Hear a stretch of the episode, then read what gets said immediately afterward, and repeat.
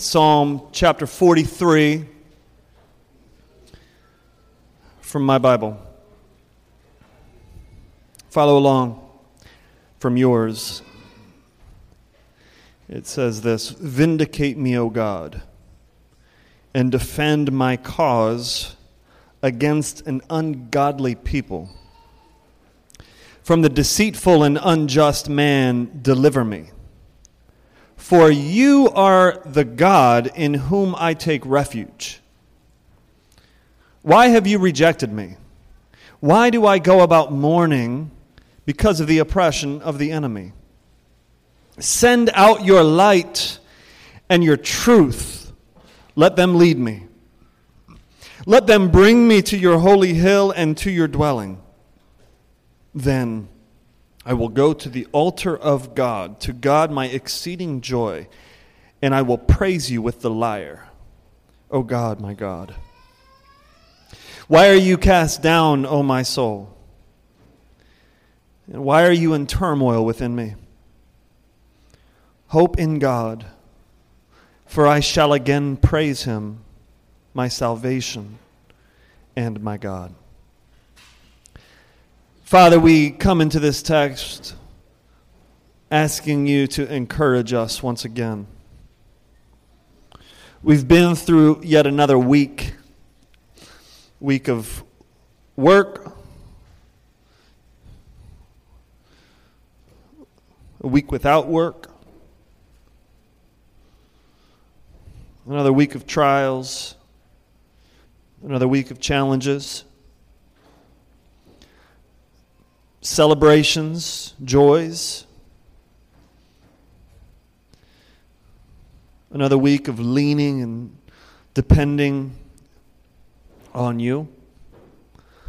Another week of often forgetting you. God, I pray that as we come into this text this morning, that you would renew the joy in our hearts this morning, that you would make us glad, not because of the things you give us, not just simply because you change our circumstances, but I pray that we will be glad in you just because we've got you. It's in Jesus' name we pray. Amen. A Russian countess accepted Jesus Christ as her Savior, and the was sort of like a Russian Caesar, the Tsar was not pleased with her decision to follow Christ. As a result, he threw her out of the courts of the palace and, uh, and into prison, into the dungeon, among the lowest of Russian criminals. Conditions more miserable than you can imagine. After 24 hours, the Tsar brought the Countess out of the prison before him, and sort of with this smug smile on his, his face, he looks at her and he says, Are you ready to give up this silly faith and enter back into the pleasures of my courts? And the young woman replied, I have had more and real joy and real happiness with Jesus in prison for the last 24 hours than I've ever had in your courts. I want to talk to you today on this theme resilience in a world of despair. Resilience in a world of despair. Do you have joy when you are locked up in the dungeons of unfortunate events? Do you have real joy and real happiness when the kings of this world reject you, mock you, and speak evil of you? Do you have joy even when you are in the middle of the most miserable conditions imaginable. We live, friends, in a world of despair. I just read an article this past week about how uh, Instagram contributes to the issue of teenage depression. Evidently, teenagers report to be more depressed today than ever before. Instagram, out of all the social media uh, modes, Instagram ranks number one in uh, contributing to teenage depression. So, Jaden and Eden, as you approach your teenage years, I apologize right off the bat. It ain't going to happen. why does Instagram, why does Instagram uh, contribute to depression for particularly teenagers, but maybe you as well? Think about it. And Instagram, what we have there, what we capture are all of the highlight moments of life, right? Or maybe the highlight moment. And then throw like a nostalgic filter on top of that moment. Erase all blemishes. And it creates an illusion of a moment that never really happened. And the teenager is looking at their own life, their own face in the mirror without the filter, their own experiences, most of which feel very ordinary and normal, difficult circumstances, feelings of sadness at times, and they are thrust into despair. Because I can't ever achieve this. I can't ever really achieve even what my own Instagram profile looks like. We live in a world of despair, confusion, and disillusionment on the street corner, murders on, on, on the block, jobs that are lost, dreams that are crushed. We, we live in this, this world of despair. We're talking about resilience in a world of despair.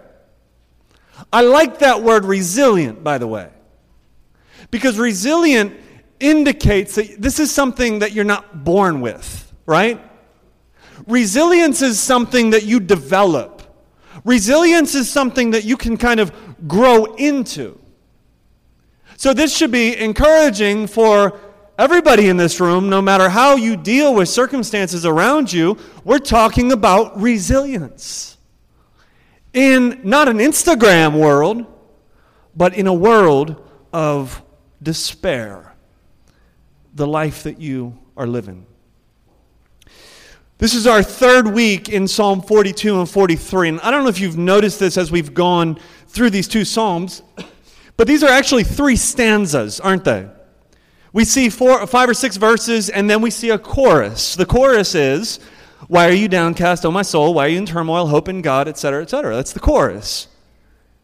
Now, what I believe is happening, at least poetically for the psalmist as he's writing this, is uh, is he's showing us that even as we preach the gospel to ourselves and even as we remind ourselves of truth, depression still has a way to kind of boomerang itself back.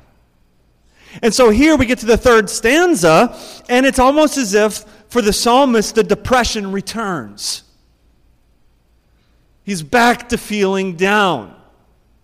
Look at verses 1 and 2.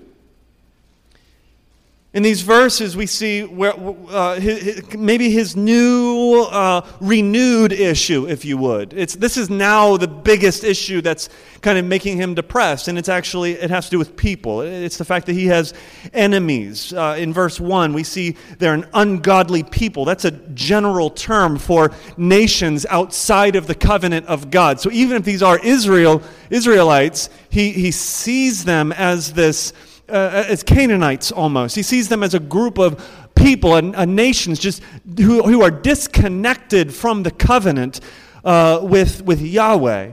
And then he goes on, and, and, it's not just a group of people nebulously, but there's an actual person that seems to be behind it. This deceitful and unjust man. He's got an enemy. What makes his depression so difficult is not just the fact that his circumstances are miserable. It's not just the fact he's currently homeless living in the mountains of the wilderness. It's not just the fact that he's got to be outdoors at nighttime when the scavengers are out. It's not just the fact that he's looking for food every day. What makes his depression so miserable and so challenging, what's so hard about this is that people are against him. People are speaking evil of him. People are questioning him. People are looking at his situation, and instead of encouraging him and telling him to hope in God, they're saying, Where is your God?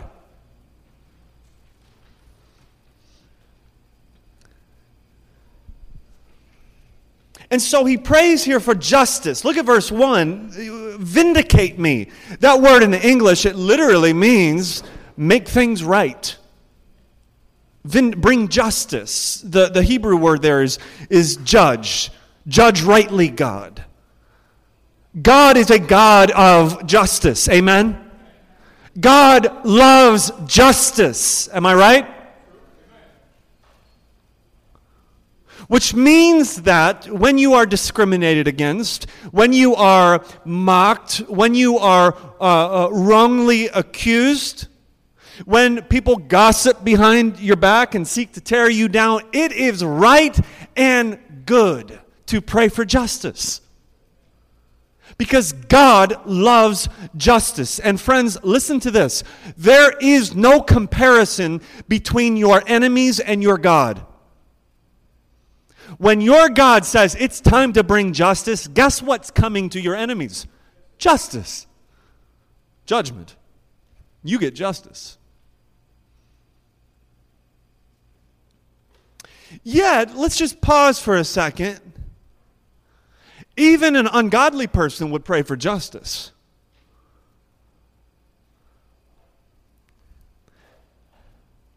There, there's nothing supernatural happening at this point when he prays for justice. Because part of the human condition is that we crave and want and fight for justice, and that is right and good. What I want you to see in this text is his response, what I believe is a supernatural response to his situation before justice even comes. Before his circumstances his circumstances change. What does he do? And what is supernatural about this text? Let me, let me tell you. This is what he does, all right? In the midst of injustice, in the midst of his problems, before they're resolved, he fights for joy in God. John Piper said this Here is man threatened by his enemies and feeling danger from his adversaries, and yet he knows that the ultimate battle of his life is not the defeat of his enemies, nor escaping natural catastrophe, nor being healed from cancer. The ultimate battle is this Will God be his exceeding joy? Will God be the gladness at the heart of all his joys? Battling depression, we thought our circumstances were the problem. We thought our job was the problem. Battling despair, we, we, we, we, we thought it's our surroundings. We thought it, it was the people that, that we end up around, negative people. And we, and we thought as we battled despair that the answer then was to change our circumstances so that we might feel better. We thought that the real fight was to drop our negative friends. We thought that the real fight was to get a better job or an easier job or a lighter load. What the psalmist knows is that his real struggle, his real fight in the midst of depression is not just to change his circumstances. But his real fight is one of this it is to fight for joy in God. Are you tracking with me so far? And do you get this? His circumstances haven't yet changed.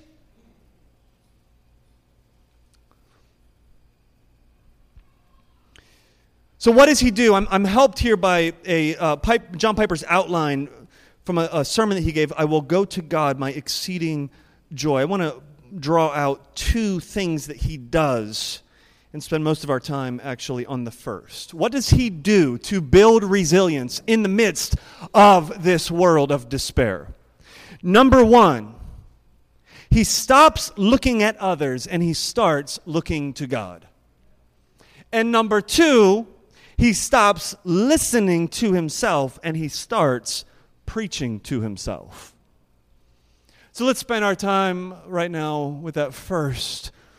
Uh, first thing that he does, he stops looking at others and he starts looking to God. He does this in three stages. Stage one, the psalmist prays for spiritual light and truth right there in verse 3. When I was on a construction crew in college, we were pulling wire in, in the middle of this construction site, and one of my coworkers who was discouraged and in despair and going through a difficult time was working beside me, and the radio was on, and, and, a, and a song came on the radio.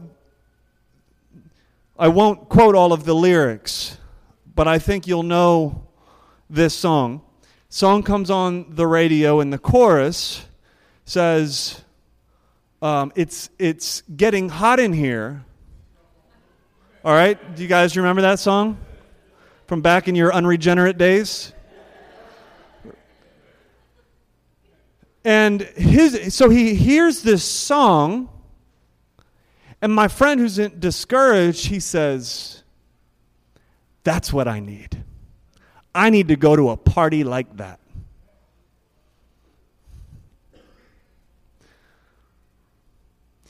My friend thought the remedy to his depression was sin. The psalmist, in contrast to that, believes the remedy to his depression is obedience. Look at it in verse verse 3 he says, Send out your light and your truth and let them lead me. That's his prayer. That's his desire when he's in the middle of his despair and depression. He personifies light and truth as two friends who are leading him on the right path to the very presence of God. He prays here for light. This isn't physical light he's praying for. He's not asking if God would, would give him physical awareness, but rather spiritual awareness. He wants to be illuminated. He wants God to open up his spiritual eyes so he can see things as they really are. You see, the lost world in the midst of depression tries to comfort itself through sin. That's all our lost friends know. Through hiding, through running away, through getting my mind into just a, a, different place through the use of a substance, through going to a crazy party that's hot.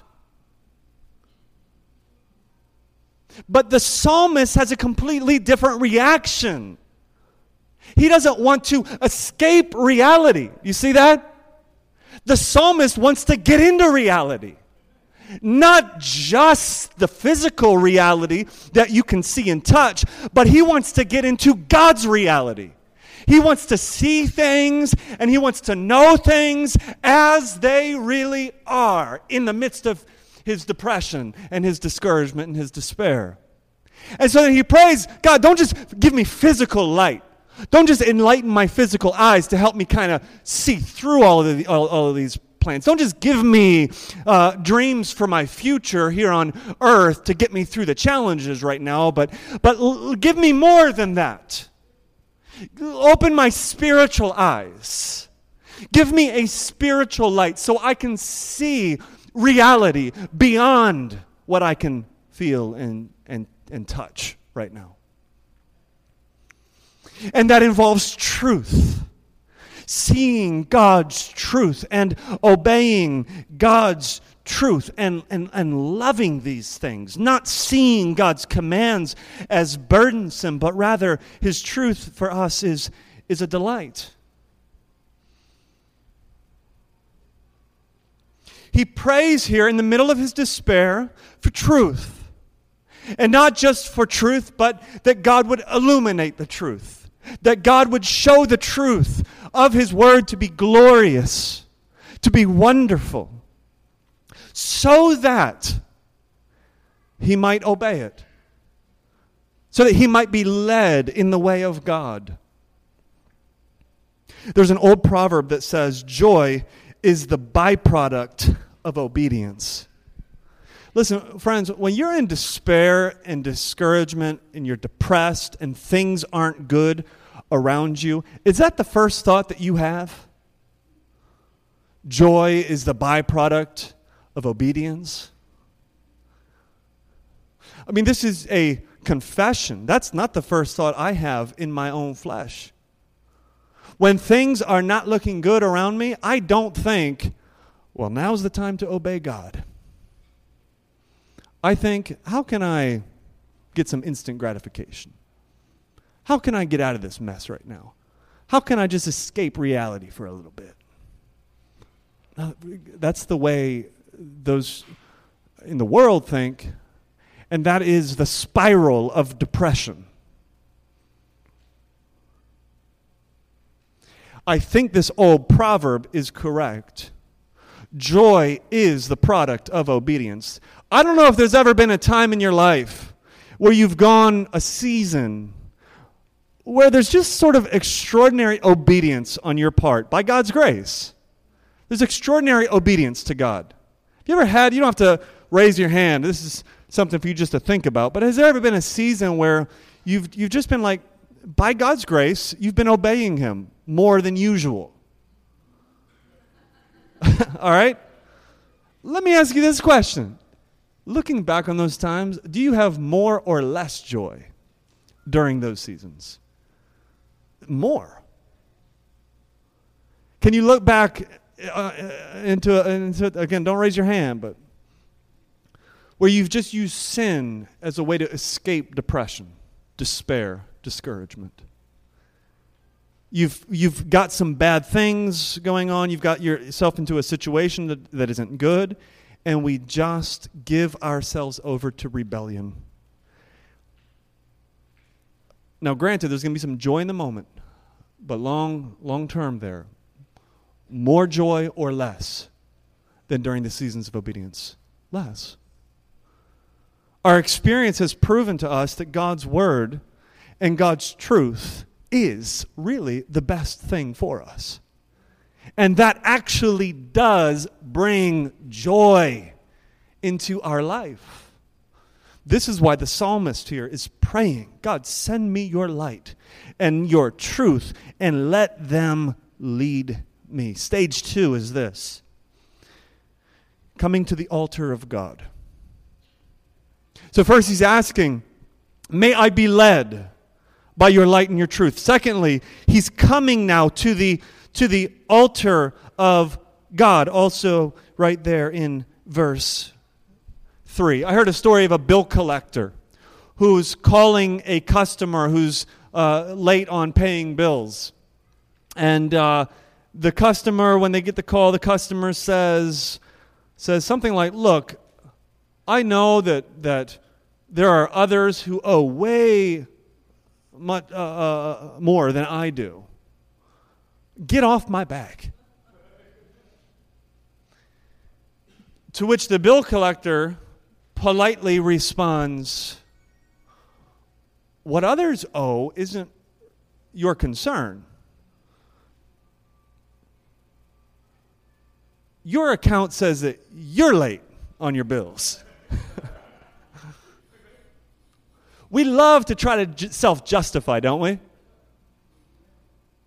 Instead of admitting that we have a debt, we love to figure out how we can just justify the fact that we have a debt. Why do we do that? Let me tell you why we self justify. I think we self justify because if we don't, we're going to feel depressed or discouraged or sad, in despair, whatever you want to call it. And so, because we don't want to feel sad uh, about uh, sort of through admitting my own mistakes, we then just figure out ways to self justify so that we can feel better about ourselves. Friends, stop self justifying and go to the altar of God, which is the cross of Jesus Christ. This is where the psalmist is heading. He, he's expecting this. He's, he's, he's moving in this direction. Lead me. Lead me to your presence. Look at it. He says, um, Verse 4 Then I will go to the altar of God.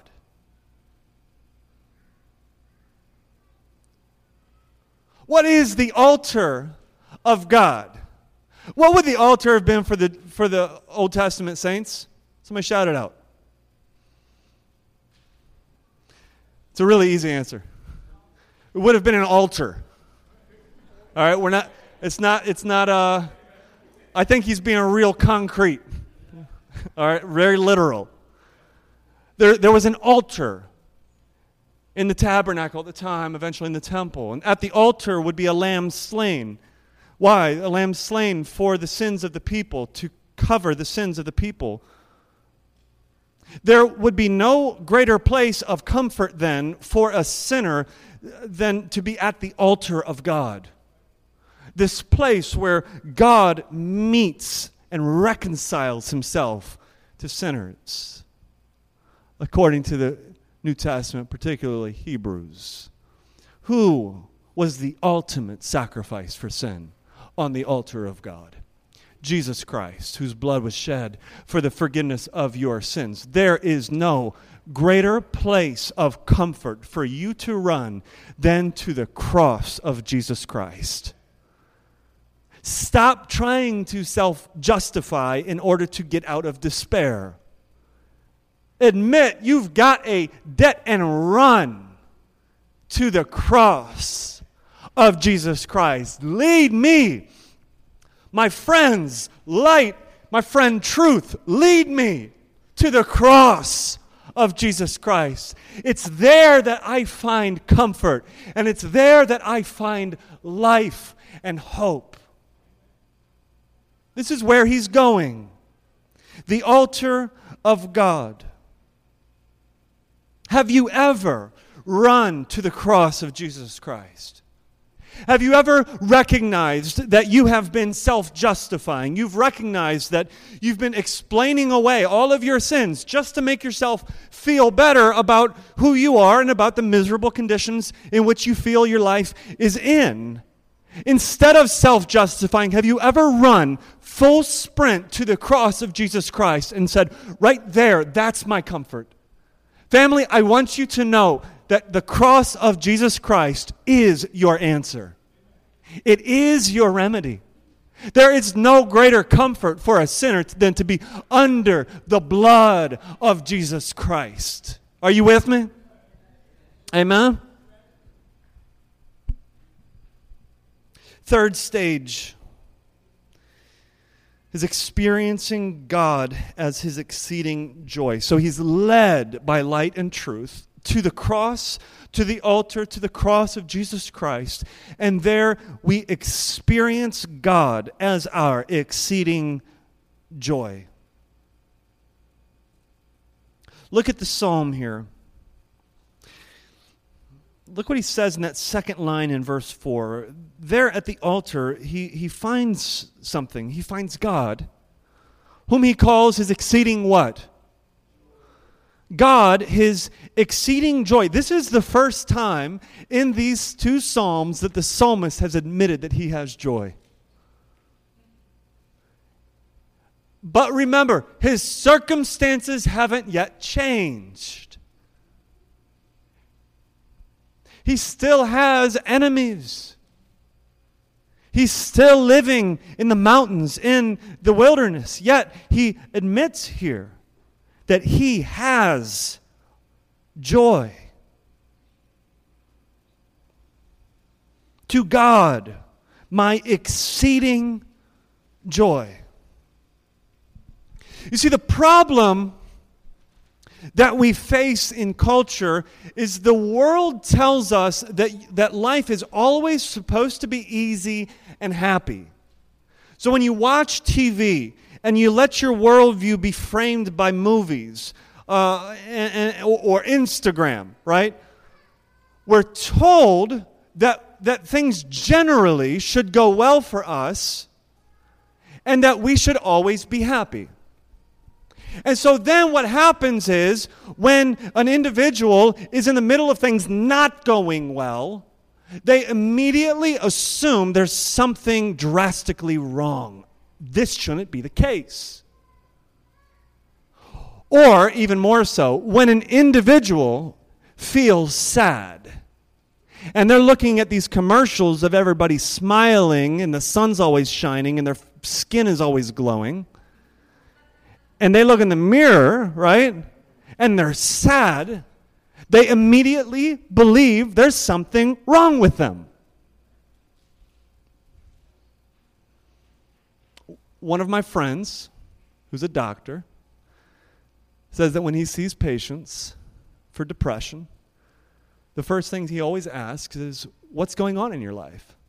And nine times out of ten, there is some significant challenges in this person's life. And then he'll assure them, You should be sad. It's good that you're sad right now. if you weren't sad, I would be concerned. like you have to you have to recognize it's okay. In this world that we live in of sin, of brokenness, of problems, of the look around. It's okay to feel sad. The psalmist doesn't think there's something wrong with him. Just recognizes he's sad.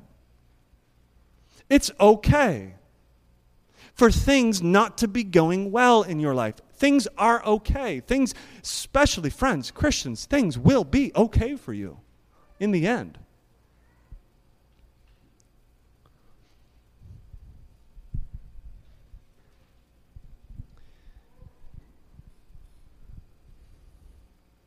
Where does he look for joy? Does he look for joy just inside of him?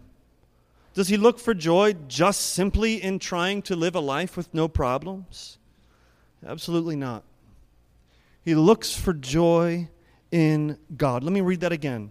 He says, Then I will go to the altar of God, verse 4, to God my exceeding joy.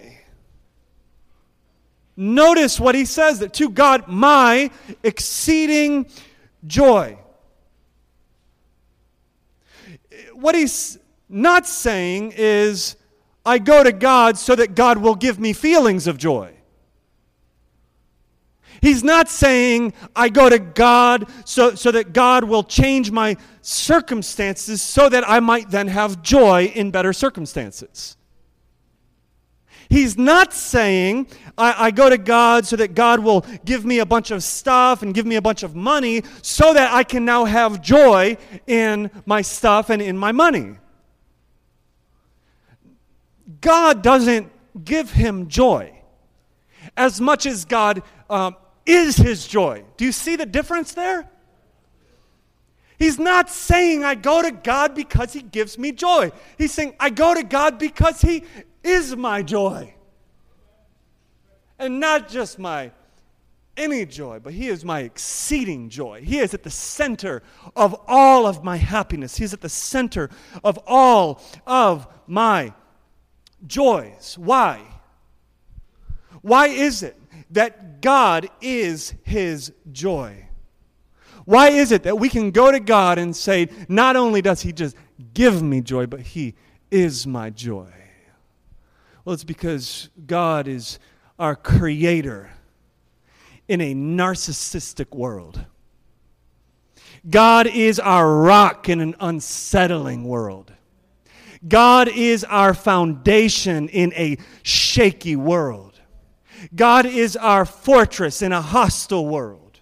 God is our sustainer in a fading world. God is our constant presence in a faddish world. God is our comprehensive provider in a needy world. God is our capable protector in a frightening world. He's my Redeemer. He's my Savior.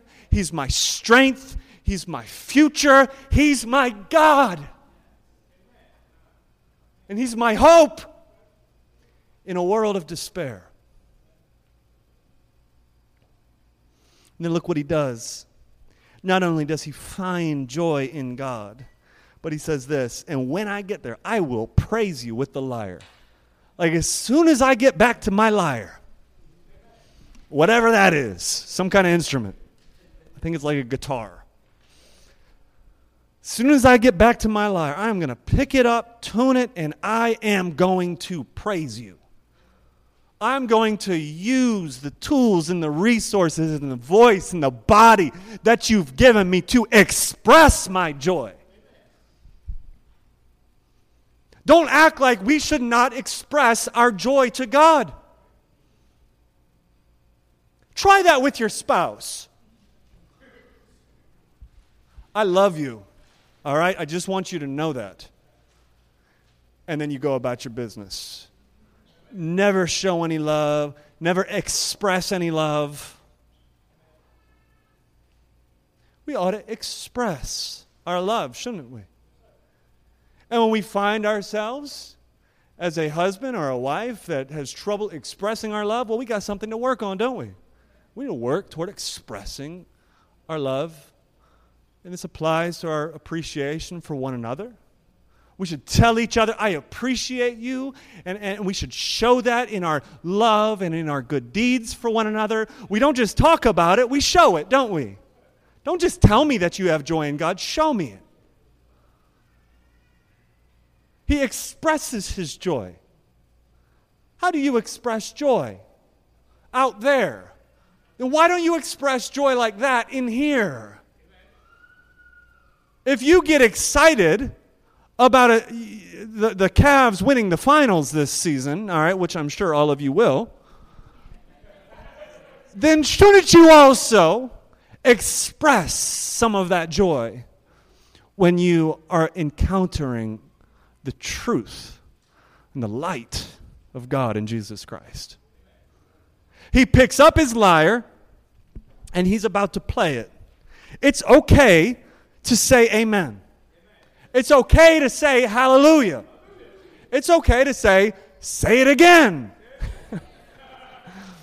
or to raise your hands. Or to become still and reverent. Because for some, that might be how you express your joy, to quiet yourself. I heard a humorous, but not so humorous, story about a, uh, a church conference in one of these, I won't say the denomination, but it was a, one of these stone cold sort of denominations where you're not allowed to say things like amen and hallelujah, all right? And so at this conference, they wanted everybody to have a way to express their joy in this Bible conference. So they gave everybody a helium balloon as they came in. And they said, when you, when, when you feel joy, like when, when Spirit kind of does something and, and you feel joy at what's being said, all you have to do is this Just let go of the balloon. All right? That'll be how we show our joy. Now, aside from that being awkward and very strange, what's sad about it is that by the end of the conference, a third of the room were still hanging onto their balloons. See, it's not enough to hear the word. We've got to turn to ourselves and preach it. It's not enough to even just pray. We've got to take these truths and look at our souls and ask ourselves some good questions. Do you believe this? Do you receive? I'm not asking you anymore. I'm telling you, receive this, soul. Believe this. Get it from here to here. How? Well, it's the second thing that he does. The psalmist stops listening to himself and he starts preaching to himself. Martyn Lloyd-Jones once said this in his book, Spiritual Depression. He said, We must talk to ourselves instead of allowing ourselves to talk to us. What does he mean by that? Well, this is what he means my, in my body, I feel the evidences of despair.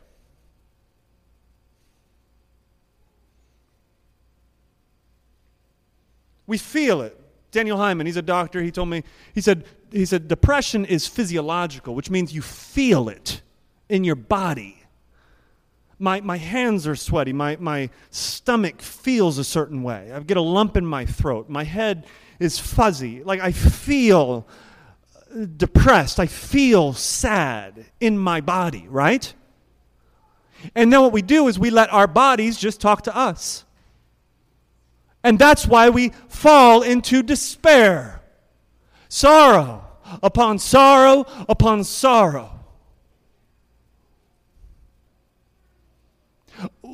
Our souls feel sad and depressed. My soul wants, wants instant gratification, wants to escape. Listen, if we just let ourselves talk to us, it's all over. There is no rejoicing in our life. This is why Martyn Lloyd-Jones says we've got to stop letting ourselves talk to us and we need to start preaching to ourselves. We got to take the reins on this one. Because if we don't preach, someone else will. If you don't talk to your soul, your enemies will. Those who speak negative, those who gossip, those who you believe for one reason or another are discouraging to you, they will shape your soul. If you don't preach to your soul, the devil is, he's got a sermon ready he wants to preach to you. Don't let the devil have the pulpit in your life. Don't let your enemies have the pulpit. Don't let your body and the physiological feelings of sadness have the pulpit in your life. But you've been led by God's illuminating work to His truth, to the cross of Jesus Christ. You've encountered these things. You know that He's your joy. The last step is to look back and to talk to your soul and say, Believe it, soul. Believe this, soul. Hope in God for I will again praise him. He is my salvation and he is my God. Family, as we close this short three week series in Psalm 42 and 43, I hope and pray that you have found your joy.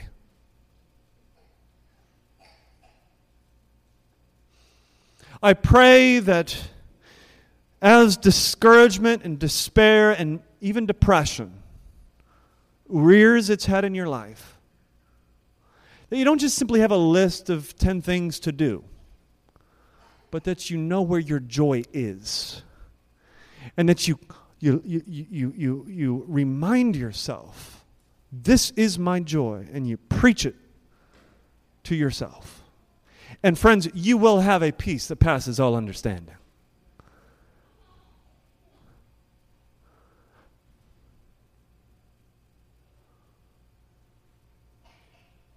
I remember uh, Miss Toogie. That was her name, Toogie. Over on the eastern shore of Maryland, where we served for five years. She was, when I knew her, she was 101 years old. She was blind. She had so many health problems. But she had so much joy. Have you ever known someone like that? Like a godly saint whose body has fallen to pieces. Yet they have this peace that you don't understand. It passes all human logic. See, they will know your situation and your issues. The world, they can, they can look at your life and they can see your problems. It's clear to a lot of your friends what you're going through and why it is that you ought to feel sad. What they don't know is your joy. That's what they can't explain. That's what people couldn't explain about Miss Toogie. They can't explain her joy. They don't know it. They don't have it. But we do.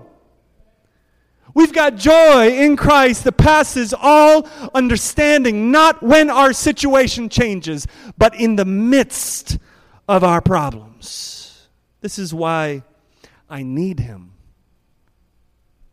This is why you need Him. We sing this song, I need Thee. Oh, I need Thee. Every hour I need Thee.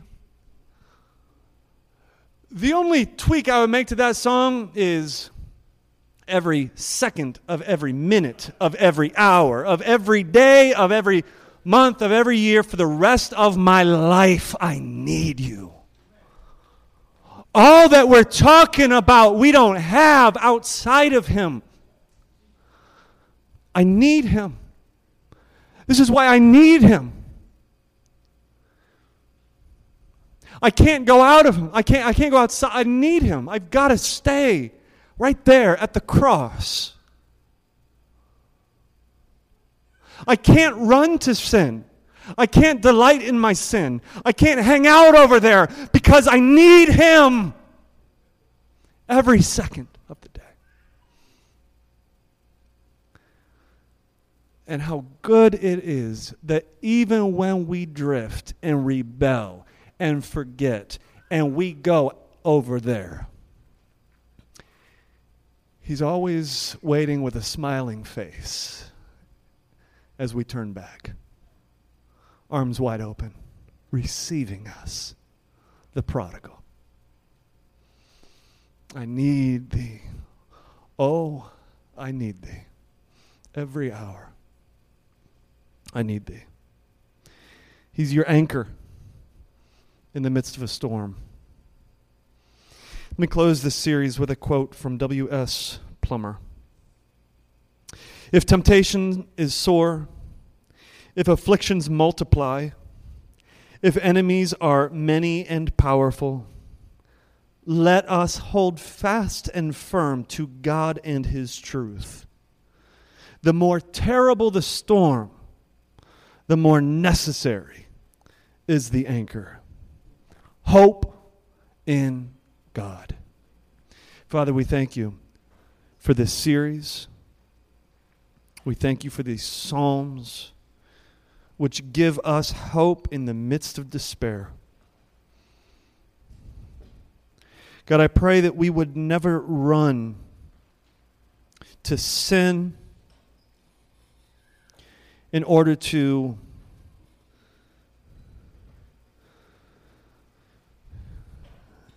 remedy the depression in our life.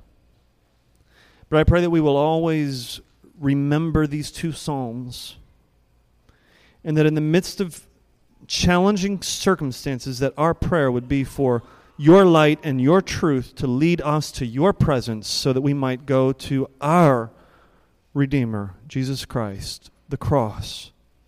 There we find comfort. There we find our joy. And I pray that we would express that joy. Our love for you and our love for one another. It's in Jesus' name we pray. Amen.